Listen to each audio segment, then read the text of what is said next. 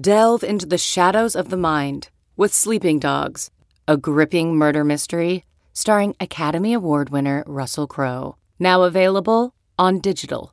Crowe portrays an ex homicide detective unraveling a brutal murder he can't recall. Uncovering secrets from his past, he learns a chilling truth. It's best to let sleeping dogs lie. Visit sleepingdogsmovie.com slash Wondery to watch Sleeping Dogs, now on digital. That's sleepingdogsmovie.com slash Wondery.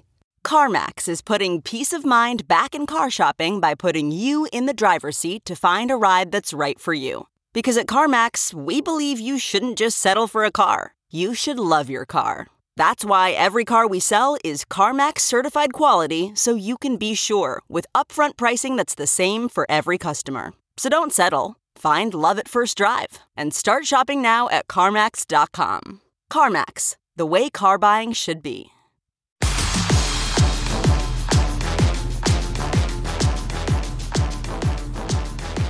Hello, I'm Liz Loza. Welcome to the Yahoo Fantasy Football Forecast. We have actual regular season football to discuss, and helping me break down all of the games is the man, the myth, the lifelong 49ers fan, even this week, Matt Harmon. But first, a little pre show business. If your Yahoo Fantasy Football team is lagging behind after week one and you're looking for an edge, you need Yahoo Fantasy Plus. There are included trade hubs, a research assistant, cheat sheets, all sorts of deeper extra features on top of the Yahoo Fantasy you know and love. Get your free trial of Yahoo Fantasy Plus at yahoofantasyfootball.com slash plus. Speaking of plus, you would imagine, Matt Harmon, that uh, Houston and Jacksonville would be a plus matchup for Jacksonville, but no, other way Hmm. around. Well done. Like that. This this uh immediately seemed like the everybody let's pile on uh you know Urban Meyer affair and obviously uh, you know at, at this point Meyer's just kind of like it's he's a layup pass basically. Like if you want to take a shot at Urban Meyer it's kind of easy at this point. Like it's just almost it's too easy to really respect anybody that's going to take the shot at this point.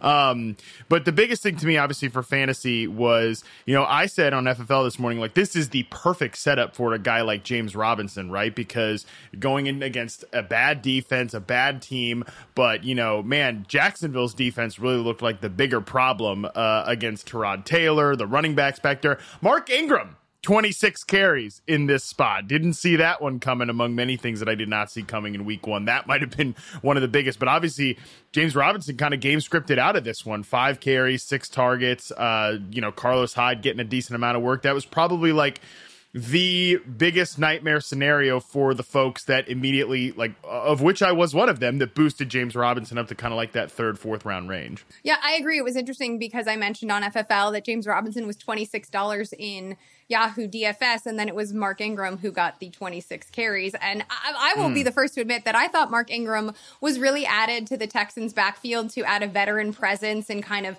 assuage the chaos Same. that everyone has been talking about, right? We knew what a presence he was in Baltimore, what a locker room glue guy, hype man, and figured that the team needed someone like that. But no, I mean, they're going to let him have a, unless, unless, and I mean, unless this was a showcase for the Ravens to bring him back to Baltimore. I don't know, and anything is possible. You know what else is crazy? This is not a fantasy take, but just one of those weird NFL trivia takes.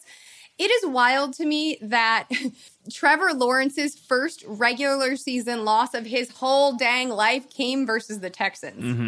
I mean, this version of the Texans too, unbelievable, right? Like never guys never won a regular season game. High school, college, like you mentioned, he's lost a couple college playoff games, but his first loss comes to these these Houston Texans. Give me a break. Uh poor guy. I, I, how's he going to live that down? I do think from a fantasy perspective, though, when we're looking at because we know that these receivers in especially after, as you mentioned, the show of this defense, the receivers in Jacksonville are going to be fantasy worthy. It may not be pretty, but the volume should be there. I liked Marvin Jones heading into the matchup. I said he'd clear 70 yards and a touchdown. That's what he did. He showed the most chemistry with Trevor Lawrence, uh, converting. took, took, took, like every minute of game time to make it happen. But yes, he definitely did clear that number there at the end. All of these guys, uh, nine targets for Jones, nine targets for Shenault, 12 for uh, DJ Chark, 12 ca- targets, three catches for DJ well, Chark. that's yeah, the thing, though, because remember, there. Chark missed a, a, good chunk of time over the summer, and obviously Trevor is a is a rookie. I always want to call him Trevor Lewis, by the way, who's our social media guy. So I know it's going to happen. I'm just getting it out of the way now. Uh, Trevor but, wishes. Uh, he didn't have time to like work on his rapport, and I think you're seeing that with the inefficiency of three of twelve. So mm-hmm. uh, I don't think DJ Chark is like dead in the water still, um, and we're going to have to play no. those matchups because he did show that he has like the same physical prowess that we believed him to have previously. Yeah, yeah, definitely. All right, let's move on to a game that was closer than I think people expected, at least for the first three quarters. The Chargers at the Washington football team. The Washington football team defense looking absolutely legit. Also, particularly impressed by William Jackson, who they added to replace Ronald Darby in the secondary. And that was an obvious upgrade for the secondary in Washington. He ended up picking off Justin Herbert, but still, Herbert, like the thing about Herbert that is so good, like the kid does not get shook. He just stays focused.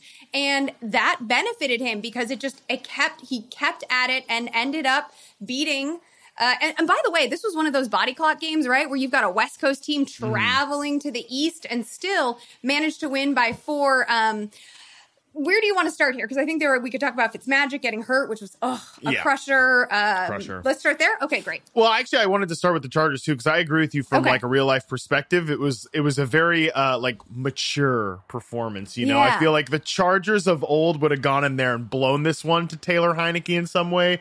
Uh, that did not happen. Uh, that did not happen in this spot. Keenan Allen was awesome in this one. Uh, I wrote before the year that I think that before the season that I think he has a shot to be like the the number one receiver in fantasy football this year. 13 targets. Justin Herbert was great. And again, this is a really difficult spot, like you mentioned. So I don't even really care about the end result numbers for any of these guys. Yeah. Just the fact that they came in here and gave you like a baseline performance. Even Austin Ekeler scores a touchdown, wasn't involved in the passing game. But yeah, I mean, I think that this is exactly what we expected from uh, the Chargers offense. And also, if you did the right thing and drafted Mike Williams late in your draft, you at least got one of these big weeks out of him 12 targets, over 80 yards, a touchdown. Um, I think it's going to be mostly those guys in the passing game this year. And, you know, on the Fitz Magic side, it sucks. I mean, just a brutal uh, situation. I've seen it compared to like, the Bud Light version of Tua's hip injury. That's not great. You don't want to hear you don't want to hear that. Um, we'll see what happens, but it sounds like he's it, it is a serious injury and he's going to miss a good bit of time. Maybe by the time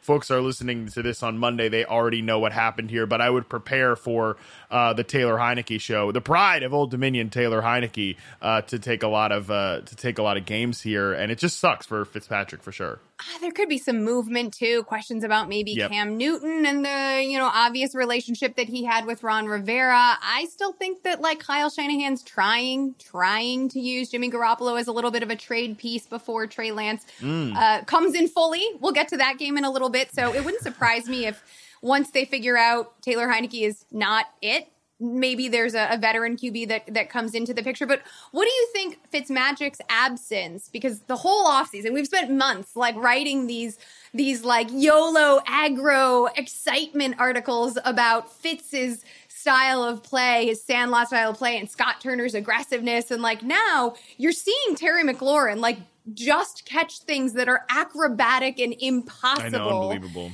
And it's it feels like like he did so well with such a I don't know, I guess she's collection of talent under center last season. So we know the talent is there, but like it's such a bummer that he can't reach his ceiling. I think we're going to see a lot more Antonio Gibson. You know, the fact that he got five targets in the passing game like helps hint to me versus JD McKissick's one target that like indeed mm-hmm. the evolution of his skill set as a converted wide receiver, right, is like is starting to happen. Like those promises, we're seeing uh turn over a little bit. Yeah, I, thought the exact same thing. More Antonio Gibson, 20 carries in this one. You know, JD McKissick gets one carry, Jaret Patterson gets two carries behind him, and then as you mentioned, Gibson was way more involved. Like I don't I still think McKissick is gonna play third downs but I don't really care that much about that. Like, you know, and especially this was a competitive game. I mean, Washington was generally trailing through most of the contest, but um, still, nevertheless, like this was a game that was close. It was competitive. In those spots, I still think that Gibson's going to be the primary pass catcher. Like, maybe if they're down like 14 points or something, which, hey, that might happen now in, in different yep. situations with old. Uh, I, I actually think that Taylor Heinicke, I don't know, he's not terrible maybe I, I, have a bias for the guy because I did see him play college football. I saw his like first college game ever back at Old Dominion. But like I think he's got he's like the poor man's Fitzpatrick and that he's got a lot of recklessness to him. he's probably going to get hurt at some point because that's the one thing with with old Taylor is he always gets himself hurt somehow because he's too reckless. But he's kind of in that way, sort of like a like a poor man's Ryan Fitzpatrick, basically, where he's going to be aggressive. Like he's not a, he's it's not going to go back to the Alex Smith version of the offense, basically from what we saw last year is the way I'd look at it. But either way, good news for Antonio Gibson, who unless they're like down by multiple scores or it's you know a ton of third down situations, he's still going to catch plenty of passes, and that's what he needs to unlock like top ten running back upside. And good news, bad news for Washington. Just FYI, like you're mentioning Heinicke, there's not a ton of tape on him, right? We have the playoffs last year, but that's basically it. And then this game, it's a short turnaround, and they're playing the division rival Giants. Whoa, by the Whoa. way.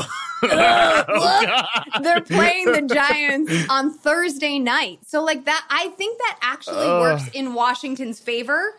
Uh, because there's not going to be a whole lot of time for Joe Judge to get out there and make people run laps and grind tape but we will hey, get. Joe needs to run some laps after that that challenge call at the at, on the scoring play. If anybody needs to be running laps, I hope he got out there and put his own running shoes on for that one.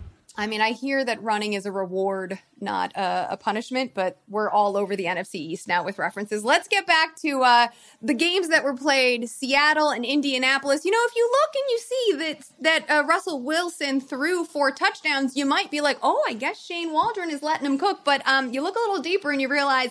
You only had 23 pass attempts in this one. I don't think it's any evidence necessarily of the cooking or the non cooking, but really uh, just how well the Seahawks took it to the Colts. Yeah, for me, it hasn't been about let Russ cook. It's been let Russ be e- efficient. Let Russ be sure. um, like consistent. That's what we need more out of. Um, you know, maybe he's not consistently cooking. As long as we're consistently eating something, you know, cooking some days, takeout some days, you know, picking up from uh, some leftovers, ever, hey, whatever. He as long as we're consistently the family. eating, just feed the family. Just feed the family, Russ. I don't care if you cook it. I don't care if you get takeout, whatever. We go out one night, that's fine. But let's just feed the family. And the family did eat today. Two touchdowns for Tyler Lockett. DK gets his as well.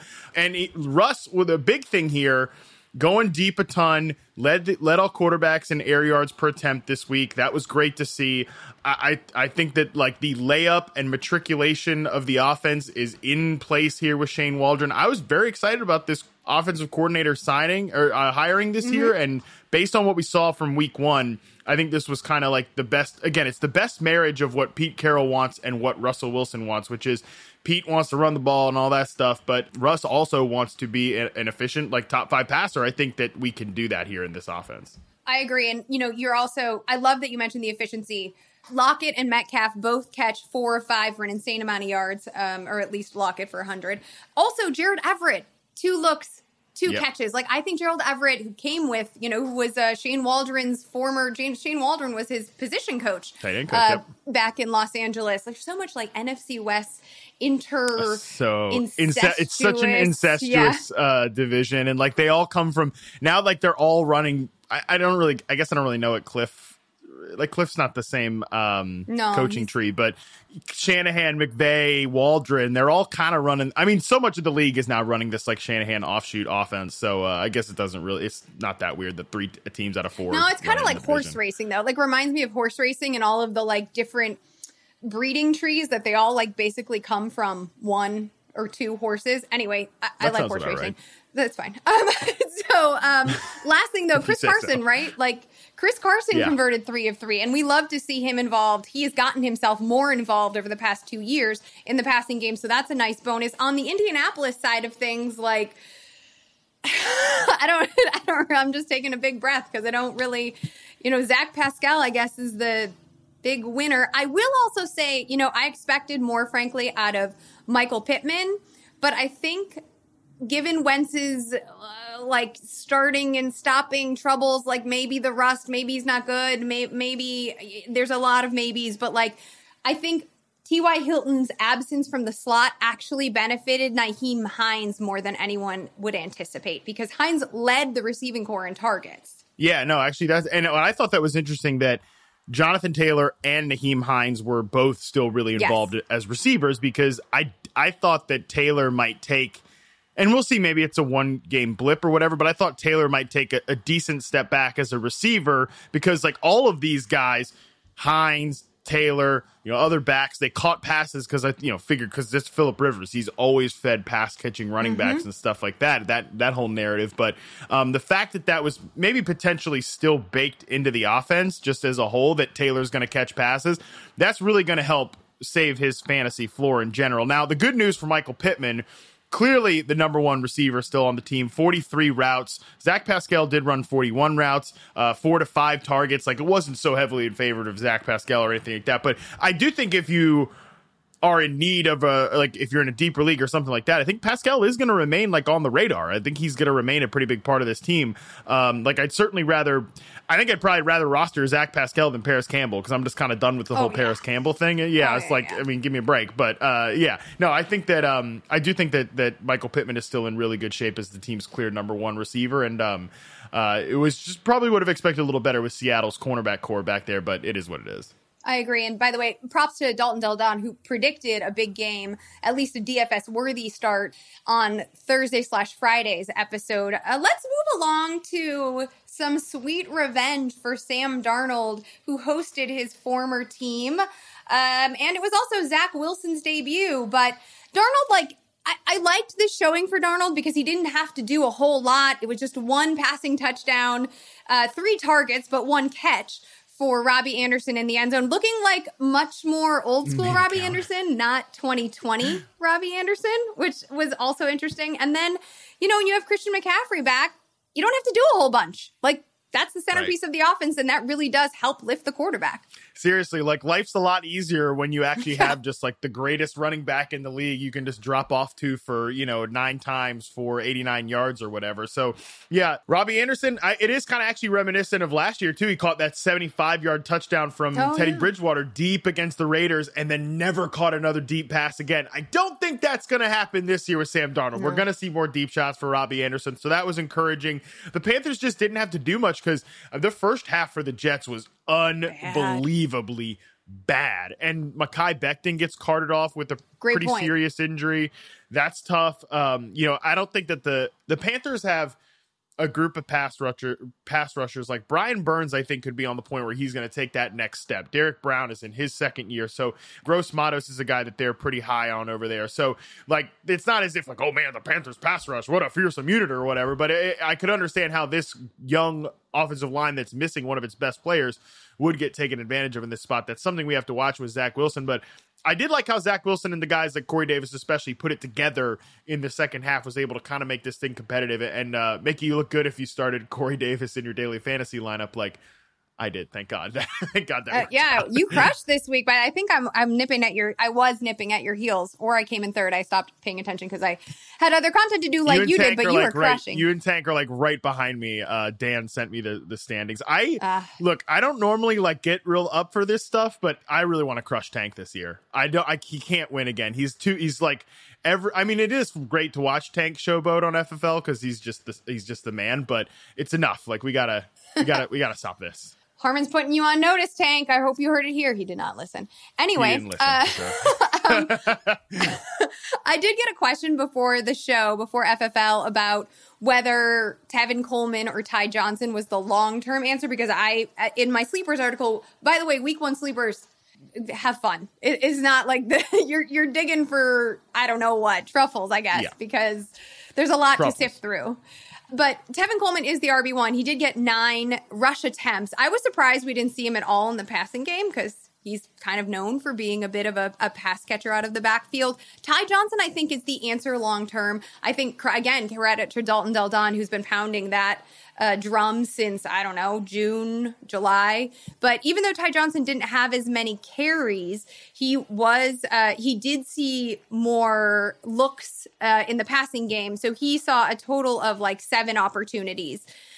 I don't know if we're going to see, like, honestly, the backfield be important because I expect this team to be yeah. coming from behind a lot. But with the absence of Mekhi Becton, you have to imagine, and Zach Wilson, like, I, I know that like we love to see him like whip across body, and he's kind of got this, um, I don't know, big Leo energy feel about him. So he wants to do everything like starry eyed. I do think that like he'll eventually get that coaching to like check down if the O line is a little yeah. bit messed up. And if Jamison Crowder is Jamison Crowder. I mean, he's on the COVID list right now, so he's not available. I think we're gonna we're gonna see more of that. I have a feeling it's gonna go to Johnson. Yeah, I think that checks out. Uh, checks out. Check check. Okay. Um, Joe Burrow won a game against Kirk Cousins in overtime. I started Adam Thielen in daily, and I, despite nice. the like 14 touchdowns from last year and expecting the regression, had a feeling against this defense and the absence of Irv Smith that he was still going to see plenty of red zone looks, and that turned out pretty well because he did score twice this week. Um, I don't know if it's going to happen every week. I do think this is Thielen is going to be interesting, but clearly Kirk Cousins loves him in the red area of the field.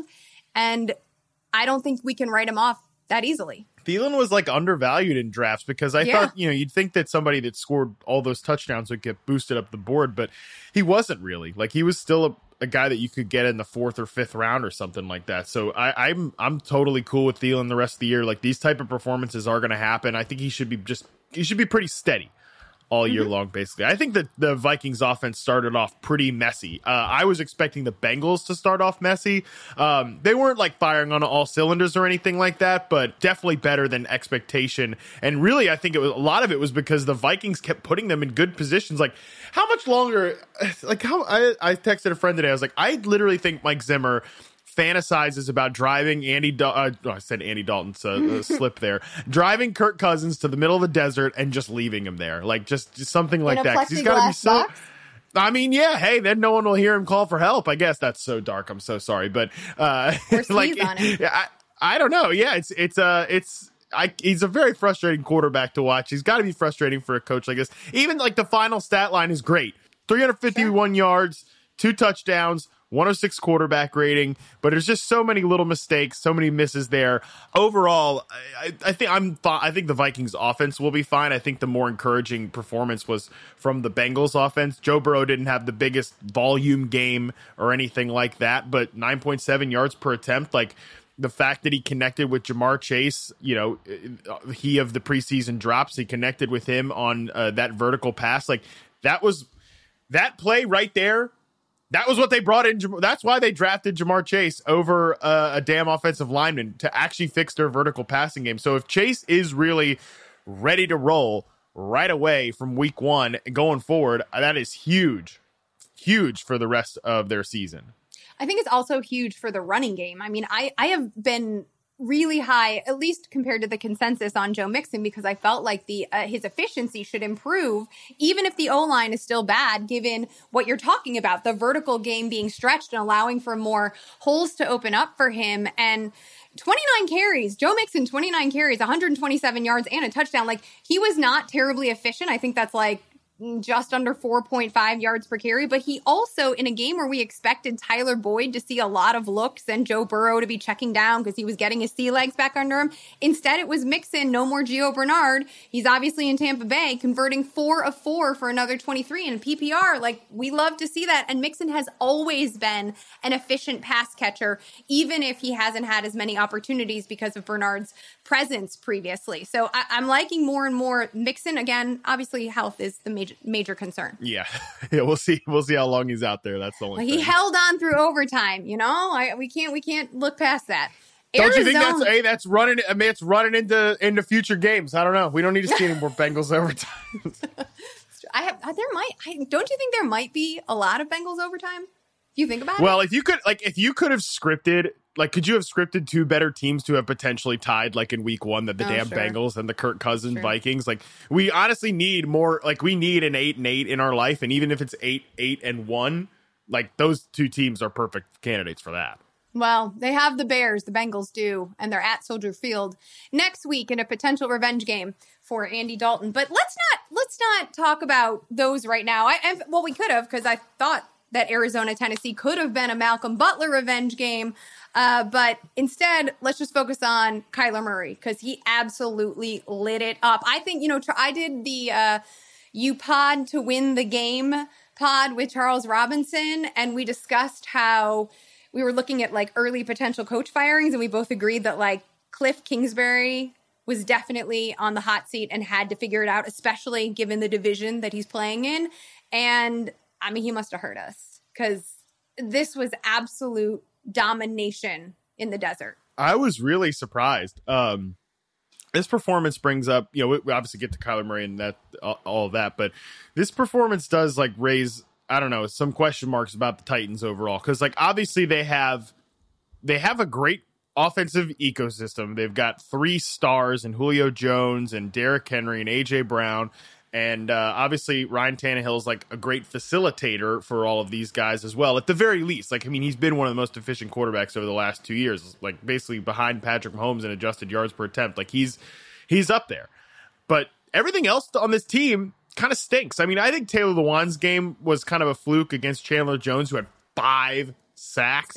Um, but Taylor Lewan is working his way back from a pretty serious injury last year, so we'll see um, if that is like a persistent problem. But that defense, and and this is where Kyler Murray comes into play, like that defense is going to get dog walked all year in Tennessee, which should theoretically. I was hoping that that would have led to more opportunities for Brown and Julio Jones and all that against a cornerback room that is really deficient there in Arizona, but it was just it was just all Arizona. Like that, not like Tennessee could do nothing in this game, which was surprising to me, but very encouraging performance for Kyler Murray.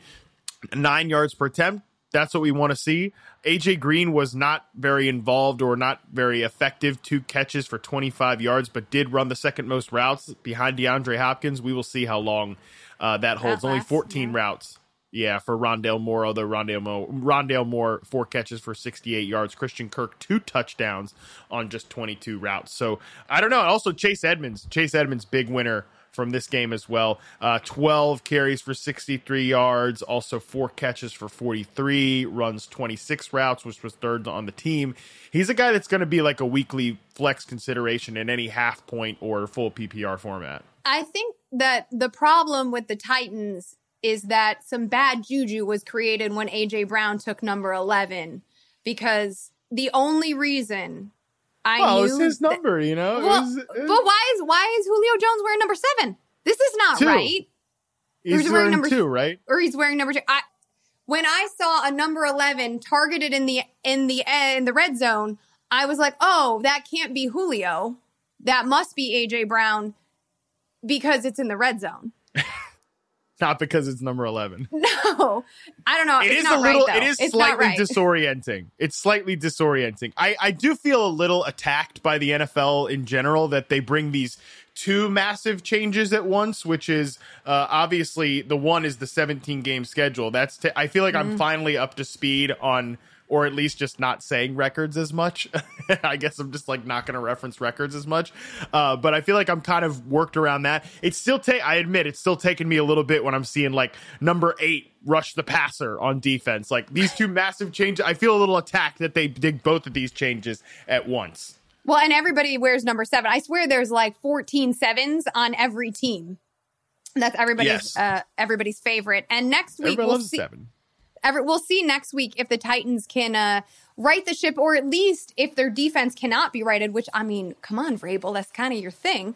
Maybe the offense can get going because they will be at Seattle. So you know, I'd be interested to see what the line is or what the projected point total is when that comes out because I'm imagining there should be some opportunity for ping ponging back and forth, especially given the stars that you mentioned. Okay, let's talk about it now. Let's talk about the 49ers. We talked, I feel like we've talked about the 49ers all summer. We talked about the 49ers endlessly. Yeah. during FFL. I don't, I mean, if people were playing drinking games while watching FFL, then they should have drank every time Tank mentioned shenanigans because they were talked about. And then it's like, we manifested it, but to a level that none of us knew. It was like Yeah. playing with a Ouija board. We should not have messed It, with yeah, it. We, shouldn't have messed with that. Should not have messed with that. It was like a par- It was like a parody of itself. Yes, I totally agree. I mean, you've got um, Sermon inactive, Surprise inactive, and then uh, Brandon Aiyuk. Well, actually, you know what? Why don't you talk about it? Because he's he's your rocket ship guy. I know. Oh my god. And this is the thing with the whole 49ers situation is like anybody out there talking in hindsight bias about like, oh, Trey Sermon, uh, of course, you told you so on that, or told you so about Aiyuk. No, you didn't. Like, none of this was reported as a possibility. Like, Kyle Shanahan comes out after the game, and it's like, oh yeah, Trey Sermon is is the third back. Well, where the where the hell did that come from? Like he was running with the starters in preseason. He was out there taking pass catching reps ahead of everybody in the damn preseason. What are we talking? What are we talking about? He was the third back coming out of training camp behind Hasty and Mitchell and Mostert. Like what? What? I'll say no. one- No one said that. No reporter said it. You know, it's just fine. But let's not act like it was a predictable event. And then the Aiyuk thing.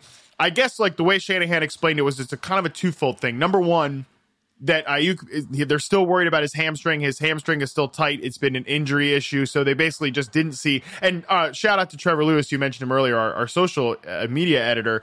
He, he said to me while we were watching this game, he's like, kind of feels like the Lions or uh, the, the 49ers are like that SEC team that plays like an FCS team, you know, when like Alabama goes against West, Western Christian, North Dakota Southern uh, State or whatever in week one of the college football season. That was kind of how it was the 49ers going, going against the Lions. So I think Shanahan basically is like, well, I don't really have to ride Aiyuk in this game.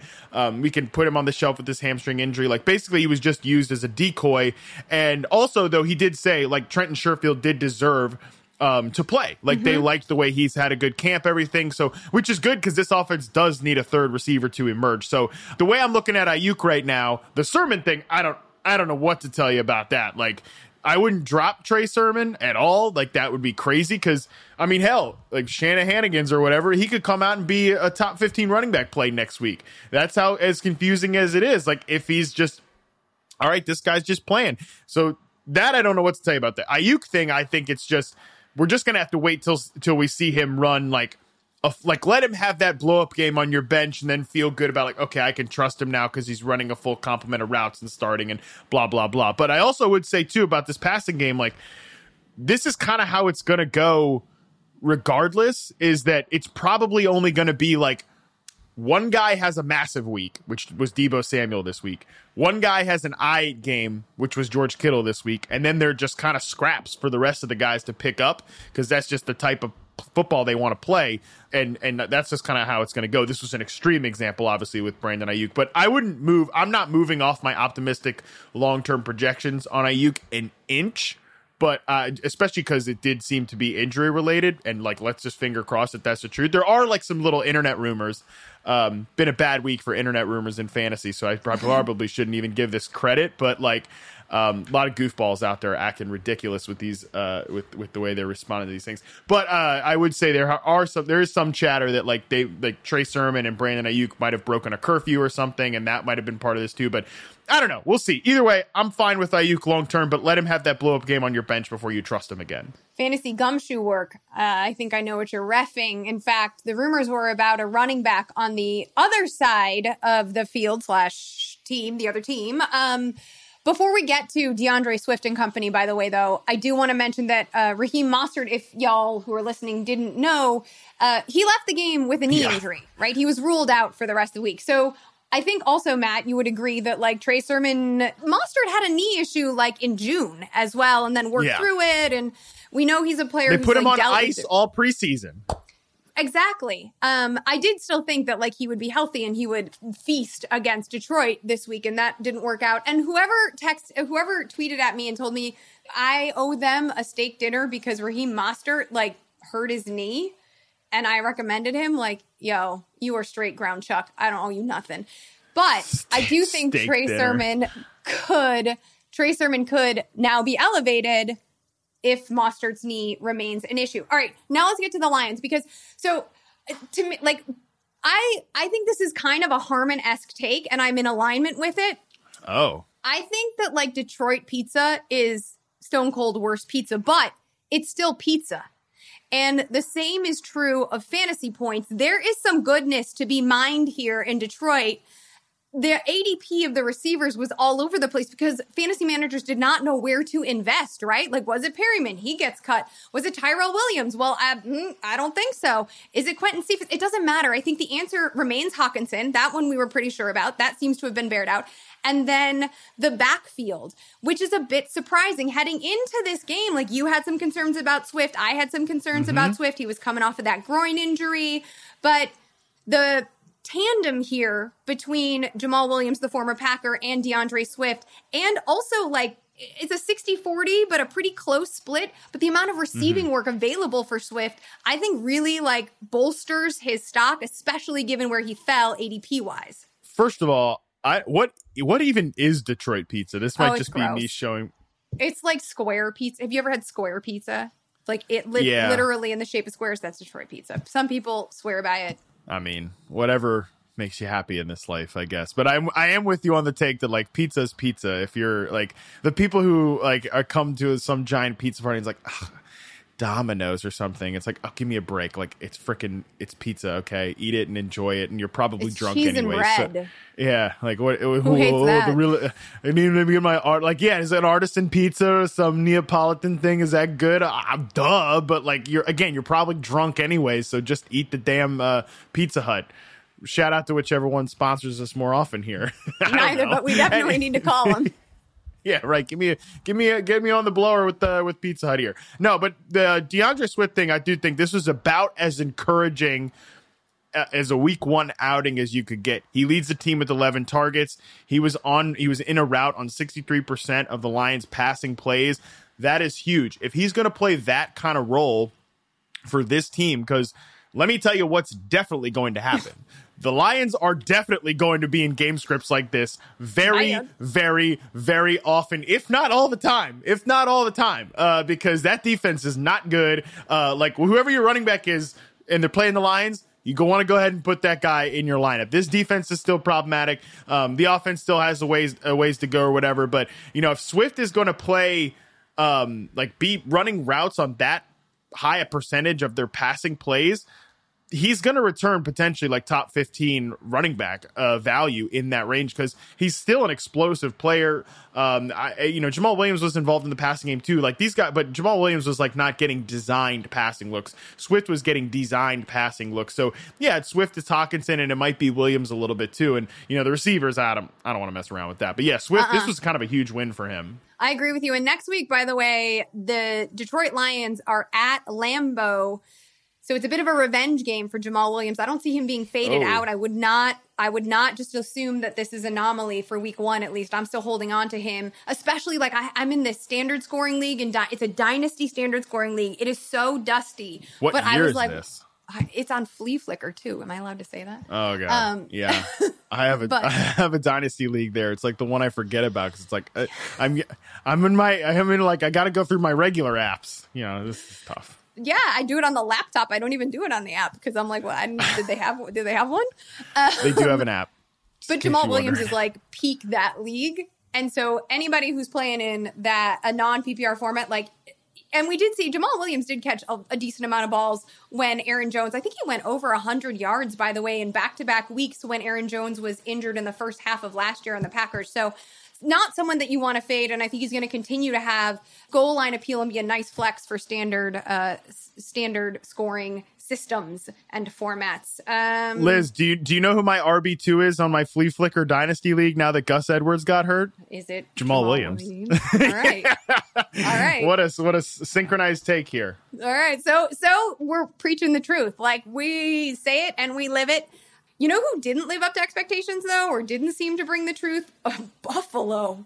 What the yeah. what? The, Buffalo was favored by six and a half going into this game, and crazy. I can't believe that Pittsburgh of all teams took it to them. I also want to give major props we were not high enough on Chase Claypool. Like, I know the take is going to be for people who didn't watch the game, like Diontae Johnson is still Bay. He had Tre'Davious White to worry about. And that is probably true ish, but Claypool had some incredible sideline catches, one in particular with White draped all over him. So I mean, Chase Claypool is going to have himself some ceiling games, and I am getting more and more excited for the places where I took him late. I, I don't know. I'm a little no? I actually feel kind of the the opposite way about uh, Chase Claypool after this game. Like the talent, you're 100 percent right.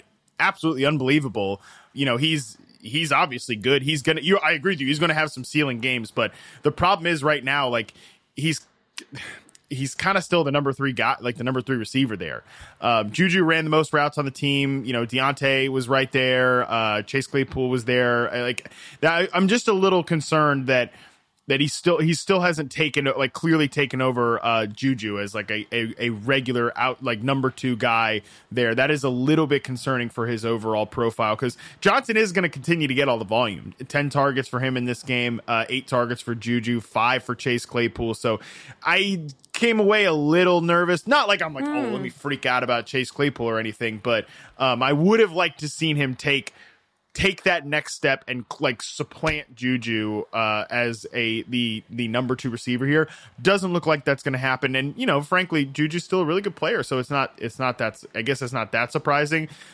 Let Najee me just Harris, give you an alternate yeah, take a second because okay.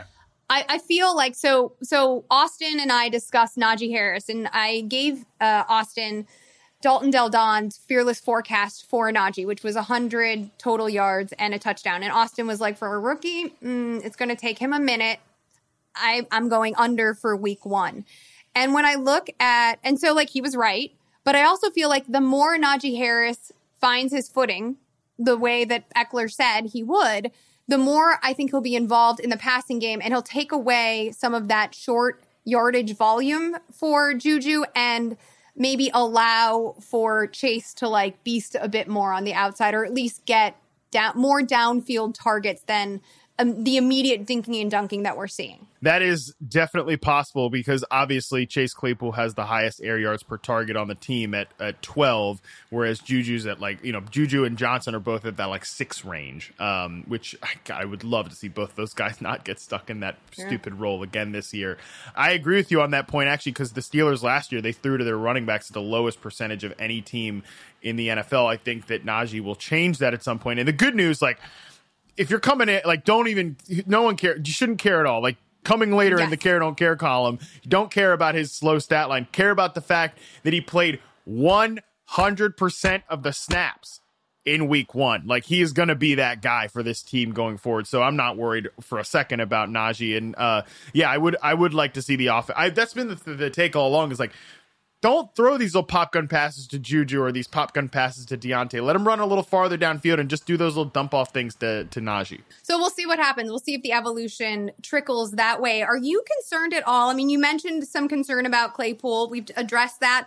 What about Josh Allen? Yeah, I mean, was this a TJ Watt that, like TJ Watt just earning his bag? Yeah, I kind. I mean, I kind of think so. I think that that was like a little bit discounted going. Like you said, the the Bills were favored by so much, and like I guess it's just skepticism of, of Ben Roethlisberger overall, which is fair. That's that's totally fine to be skeptical of Ben Roethlisberger, but um, you know, yeah, it wasn't a best game for Josh Allen. Sacked three times. You know, Devin Singletary gets his big opportunity uh, with Zach. By the way, Zach Moss, uh, it was also a healthy scratch in this game, and you know they just weren't. They didn't want to play him.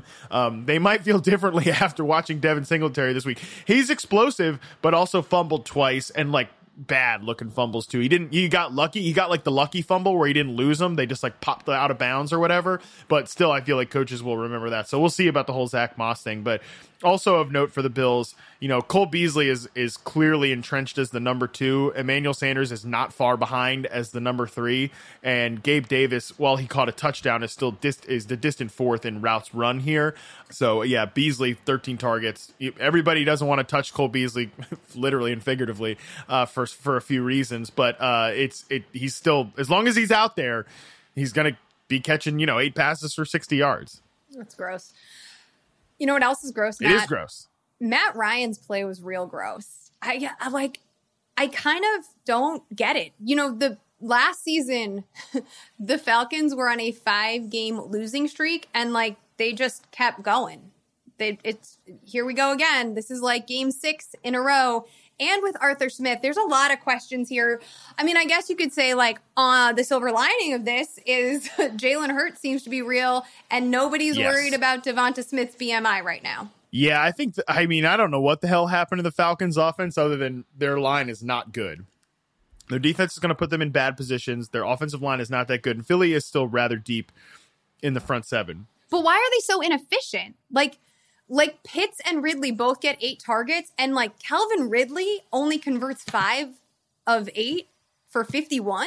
Yeah, I mean the problem the problem with like this offense right now is that again, if the protection's bad, I feel like Matt Ryan is not the type of guy to compensate for that. He still knows this style of offense well from the year that he won the MVP with Kyle Shanahan, but that's a situation worth monitoring for sure. Uh, but I, I feel like the take mostly here is just is I'm not too worried about Pitts or Ridley or anything like that. Just kind of a situation to monitor. You know, Mike Davis. This this does kind of show you like the floor of Mike Davis, right? Like six targets, fifteen carries.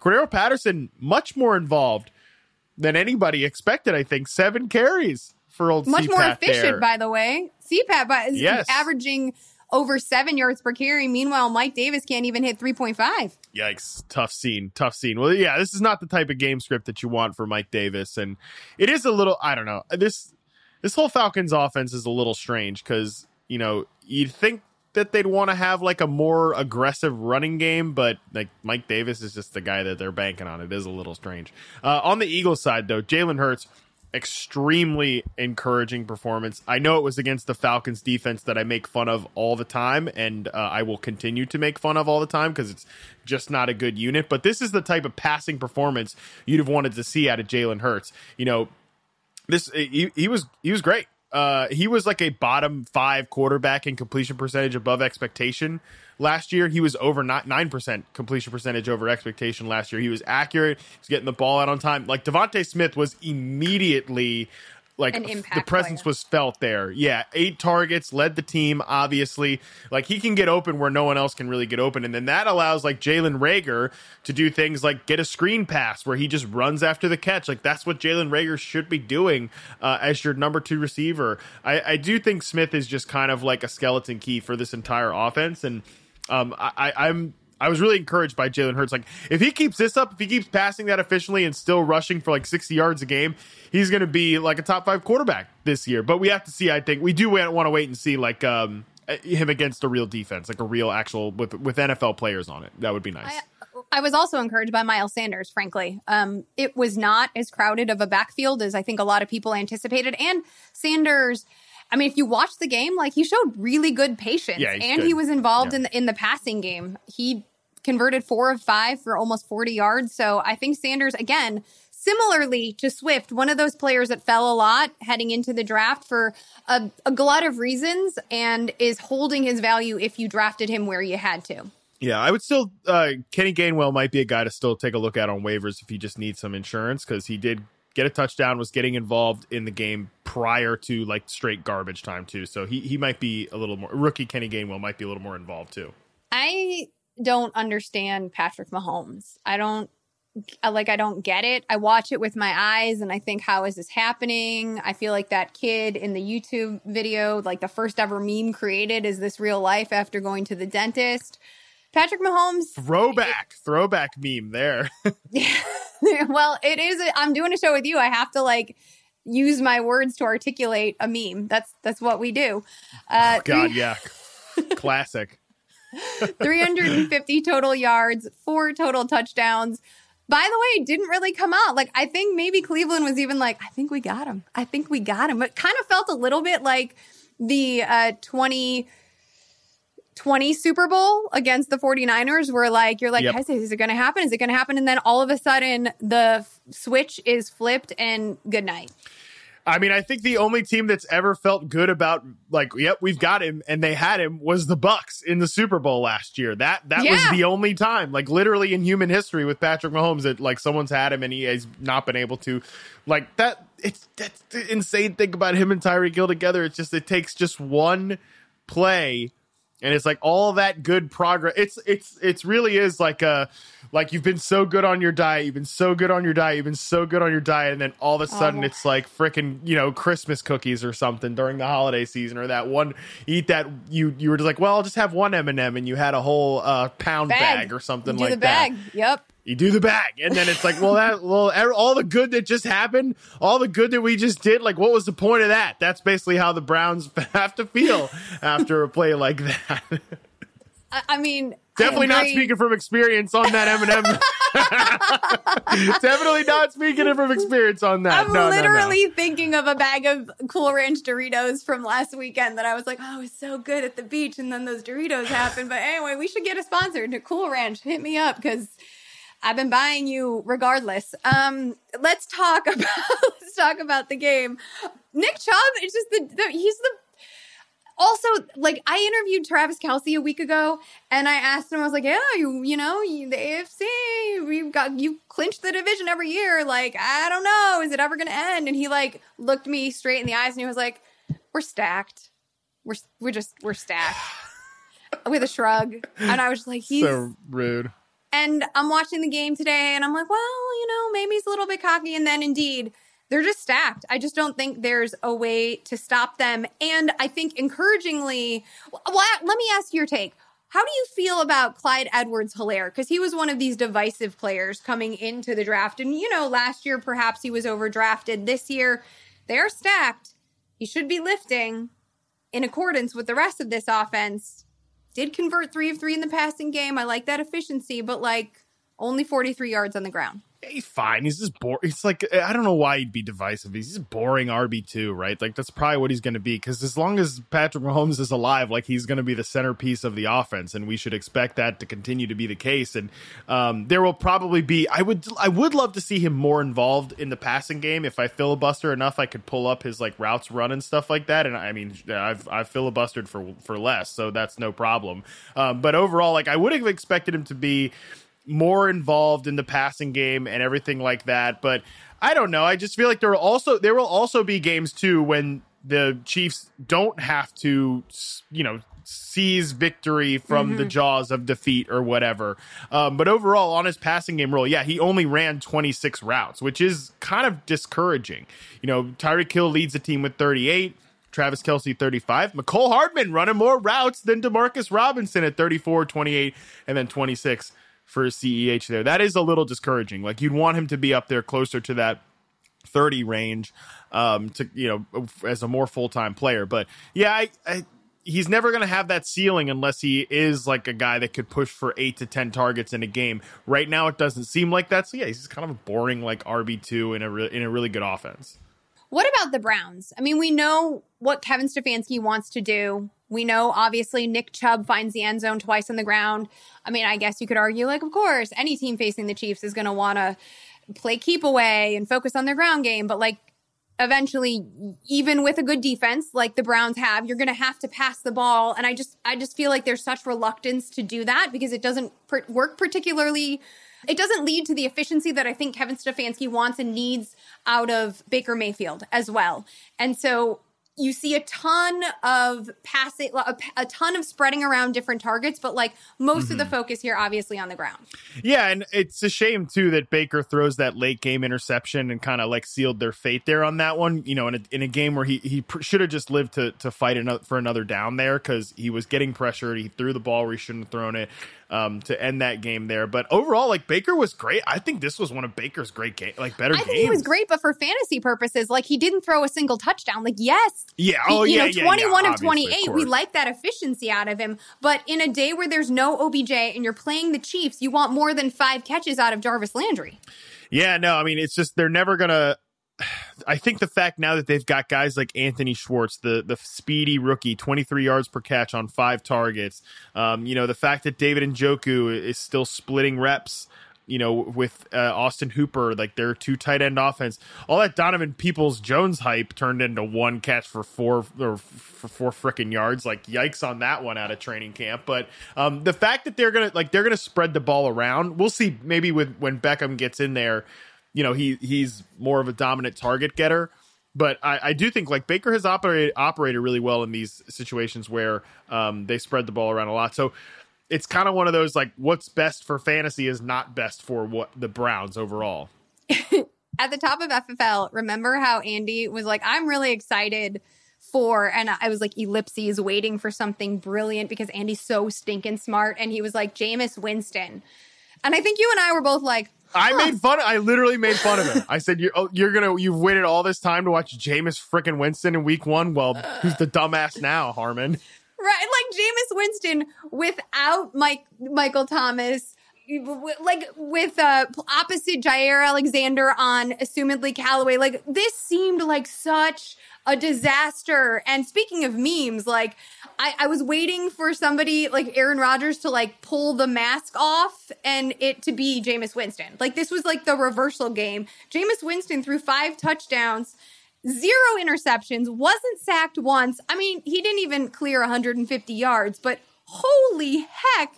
Deonte Harris scored one touchdown and then two of them to my guy, Juwan Johnson, over the summer. Actually, it was like a month ago that like switched between Adam Trautman potentially being the like hot tight end to Juwan Johnson, the converted wide receiver, started to catch hold. And like, I have to be honest, I like threw darts at him everywhere that I couldn't get either Mark Andrews, nice. Gerald Everett, or um, TJ Hockenson. And when I saw him go up in the end zone, I was like, I gotta, I gotta look up his arm length. This is insanity. 34 and a quarter inches.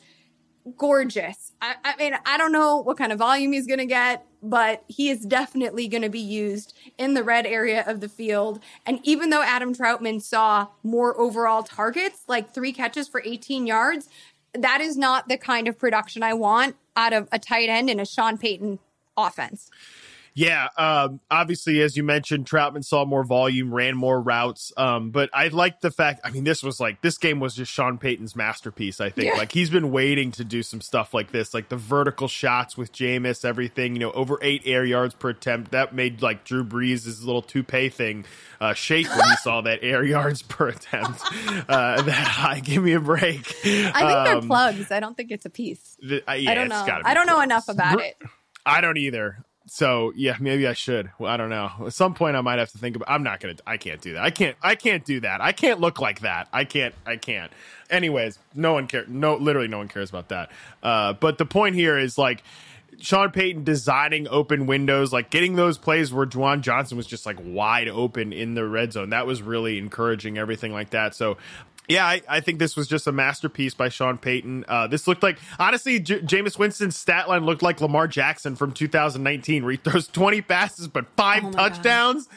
Like that's some absurd stuff there. So um, this, this, like, I will admit that I came in at different points like nervous about the Saints offense. Now I'm just kind of like jacked up to the fact too that this was the one thing that kind of threw me with the whole Marquez Callaway like mega hype train that happened in the preseason. It's like, well, at some point Michael Thomas is going to come back, and like Marquez Callaway can be a pretty good player for them, but like Michael Thomas is Michael Thomas, and as long as he and the team can like kiss and make up or whatever, he's going to come back and make this offense even better. Well, it makes it. I mean, if he's coming back to a winning record, then I think it's easier to kiss and make up than if you know, yeah. like Kenny Golladay last year, right? Uh, I don't really think I want to work my well work myself back that quickly for a losing yeah. effort. So we'll see if Sean Payton can continue to to sculpt these gorgeous games together. Uh, obviously, Alvin Kamara beasted, but I guess the real question, Matt, we've wasted all this time on the Saints because we didn't expect it coming. But I think what we really didn't expect was the last dance to look a lot like my senior prom, and I went with the pastor's son, so it was not spicy. Yikes! Yeah, it's a tough, tough scene. scene.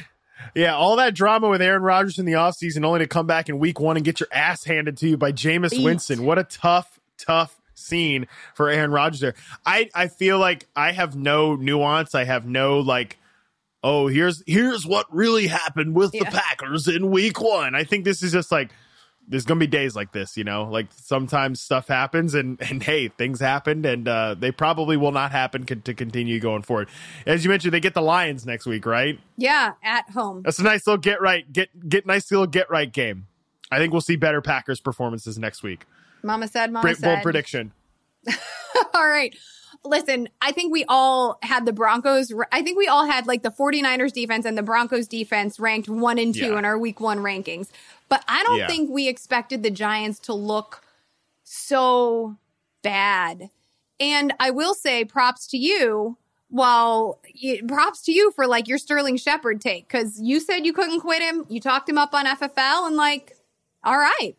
Well, on the on the Giants note overall, I was very, very, very tempted to take um to take the Broncos as my survivor pick this week in my survivor pool because I, w- I was that confident that the Broncos were going to kick the crap out of the Giants. I, w- I they there was just too much of a mismatch there, but I was too scared and I went with the Rams uh, over over the Bears. Uh, you know, just yeah, I, I said I went with them. I didn't say mm-hmm, how it was mm-hmm. going for me. I mm-hmm. said I went with the Rams over the Bears uh, because I wanted to go with the home team. Like I was too. I don't want to be. Nothing's worse than being the person that goes out on the first week of Survivor. That's just a tough look for you.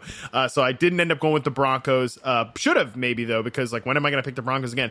Um, on the Giants, yeah, it was a messy performance. Like I said, it it, it pr- we probably should have expected a messy performance. Daniel Jones fumbles. This guy's got 40 turnovers in like sub 30 career starts. It's unbelievable. Like, does he drink a 40 every time before he plays a football game? But like, he does not look like the kind of guy who drinks a 40, hun. I'm gonna guess no to. I'm gonna guess he's never played Edward 40 hands. But uh, a Sterling Shepard, yeah, I was so gassed up that Shepard had that big game. Like, there has been kind of you know a sneaky little drum beat out of New York that like the beat writers are very enthusiastic about Shepard's chances to like lead the team in catches and yards. And I I mean let's I will never stop talking about it if it happens. I'll say I'll say that. But um, on the Broncos side Teddy Bridgewater was great in this game. I don't know how much you got to how much you got to watch of it but like he was so good. He was number two in EPA per play among quarterbacks heading into Sunday Night Football. Um, he was absolutely making the most of his opportunities. Completed seventy seven point eight percent of his passes. Was actually pushing the ball a little bit downfield. And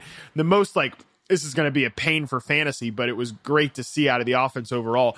The Broncos are like sneaky loaded and sneaky deep at at they receiver. have been sneaky loaded though. Like we, th- I feel like that's yeah. Like, I'm going to let you finish, but like they have been sneaky loaded I feel like the Teddy Bridgewater start over Drew Lock was evidence that maybe Fangio feels a little insecure about his need to win this season after coming in yes. last in the division last year because Ted you were right Teddy Bridgewater was technically great and he did steady. most of it without he was steady perfect word for it he was per, perfect word is steady we should mention that Jerry Jeudy was carted yep. off the field. Uh, from what I've read thus far, it looks like a high ankle sprain. Frankly, I thought that's a lot better than what I thought it was yeah. when I saw it happen. I thought we were looking at like Dak injury yep, type same. stuff because yeah, it, it, it, looked like that, but no break which was so great to see. Yeah, and and it's unfortunate, but it might be like six to eight weeks is kind of the, the what I've seen right now, and it's a bummer because Jeudy was off to such a good start. Six catches on seven targets for seventy two yards. He was looking great, looking like the apple of Teddy Bridgewater's eye, and then Bridgewater was kind of spreading it around to everybody else. Um, you know, Tim Patrick catches a touchdown in this one, ran the second most routes. If you need a receiver help on waivers, if you're Brandon Aiyuk panicking, like maybe you go pick up Tim Patrick. I don't know. Every year um, we do this with him though Every year, Tim Patrick. Yeah. Let's get Tim Patrick a real opportunity. KJ Hamler dropped the ball in this one, but still overall, like I think he brings some juice to the table. And in the backfield for the Broncos, like if you drafted Melvin Gordon late, you can probably just play him until uh until the music stops, you know, uh, because he and Javonte Williams split the snaps right down the middle. 14 carries for Williams, 11 carries for Gordon. He obviously rips that long uh, mm-hmm. touchdown run there, but also at the same time, three catches on three targets for Melvin Gordon and just one uh, for Javonte Williams. So this is a straight up 50 50 split backfield. And based on week one, Melvin Gordon didn't do nothing to, to get like completely supplanted by Javonte. No, it's the last year of his deal. He's not dumb. He, he wants to get paid. Uh, I think that, you know, we might see Williams overtake him eventually, but I agree. Like, Gordon's going to be an RB3 for you, maybe a low end RB2, depending on the matchup, every single week. So he looked good. And the Broncos, the Broncos are at the Jaguars next week. So I think you're probably going to oh, like Gordon again uh, in week two. I'm gonna like all your Broncos again. That uh, Tyrod Taylor and, and Mark Ingram and Brandin Cooks are lighting this team up. Fire Indeed. up all the Broncos. Miami New England. Miami is the team that like every single year seems to give New England fits. It's especially exciting now given Flores taking it to his teacher. I was like Damien Harris has arrived. It is happening. He started early and then did not end, and and he had great production but did not end on the best note as he fumbled the ball in the red zone or in the red area of the field, uh, which you know we know Bill Belichick doesn't like, and also allowed Miami to uh, to ice it here.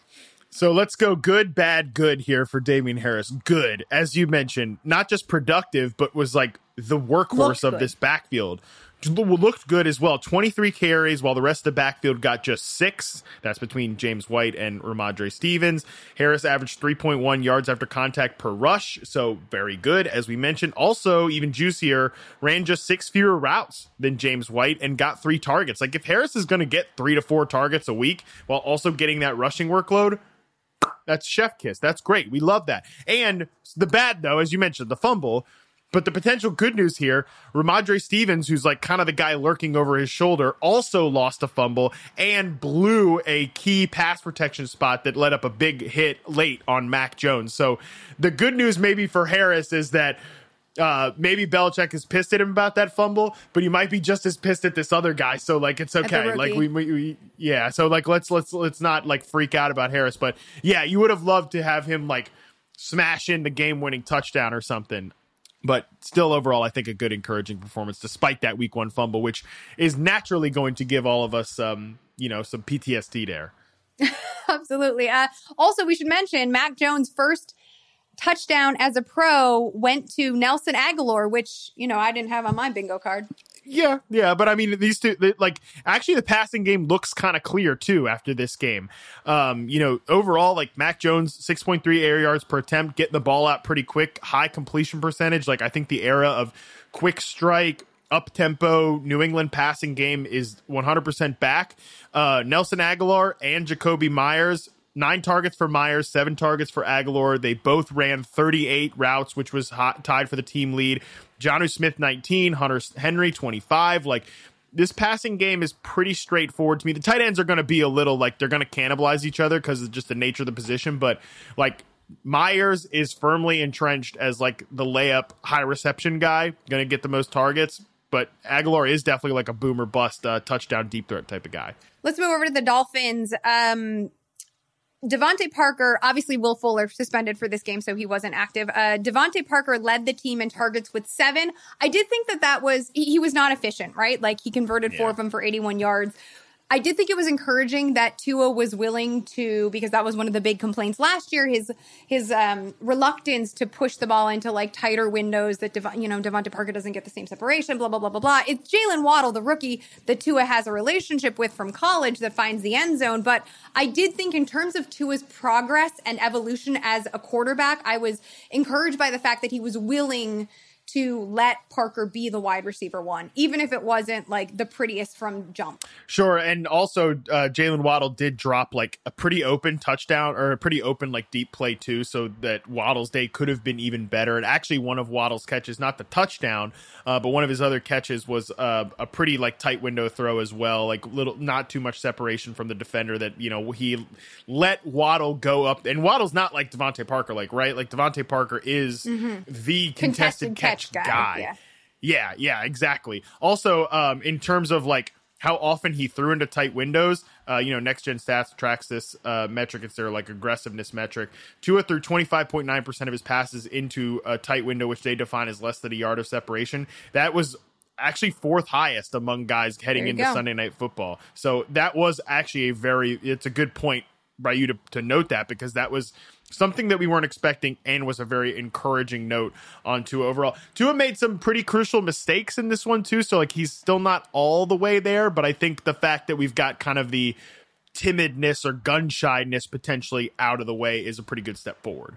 Any takes on the Ravens Raiders game? How about some single game DFS takes? Um, who who are you who are you liking in this one? We, we go ahead and we go throw uh, Lamar Jackson in that in that superstar spot. Uh, 35 bucks, and you're going to take the over on his carries at 10 and a half, apparently, which is at Bet MGM, which the odds are like you're not getting a lot on that, like the odds wise, but uh, that's because it's like basically a stone lock, right? This this Raiders defense has not figured itself out yet. If uh, correct me if I'm wrong, but you're pretty big. You were a pretty big like Bryan Edwards person coming out of college, right? I was. I, I like him a lot. Um, I think for ten dollars in the single game DFS lineup that I made, I threw Bryan Edwards in. Um, I also had yes. I, I, think I like to. We, we've talked about this with other players. When you look at a receiving corps, which of these is not like the other, so that you can single out skill sets. And I think that in this offense, Bryan Edwards actually st- stands out as. Uh, a physical possession like receiver on the outside, and I don't think you know the team has any of that. Yeah, he it could be Derek Carr's new Michael Crabtree is the way that I've looked at him. Sure. Like they made some great connections back in the day, and yeah, you could take. I think I'm. T- I would take the over on the three and a half catches mark for him, which you're actually going to get plus odds on that one because spoiler alert: Bryan Edwards has never had that many catches in any game ever. Uh, but yeah, for ten bucks uh, DFS as well, I really like that, and because then that gives you access to having both quarterbacks in your lineup. Um, it gives you you can then get potentially Darren Waller in the lineup as well. So yeah, overall, really like Bryan Edwards as as an ad there, and also because then if you you do that, then you just play Ty'Son Williams for ten That's bucks right. too, because damn Ravens have had so many injuries there that it's like, oh yeah, you get yourself a free square there with Ty'Son Williams. So two, you spend twenty bucks on Edwards and and Williams. Um, Not you bad. Guys, no, not bad at all. You should check those out for a full recap of the football weekend. Make sure you're subscribed to our college football podcast, College Football Inquirer, and our NFL podcast, which I mentioned earlier with Charles Robinson. You pod to win the game. Scott Pianowski and Andy Behrens will be back with your week two waiver wire pickups tomorrow. Until then, football is back and we are out.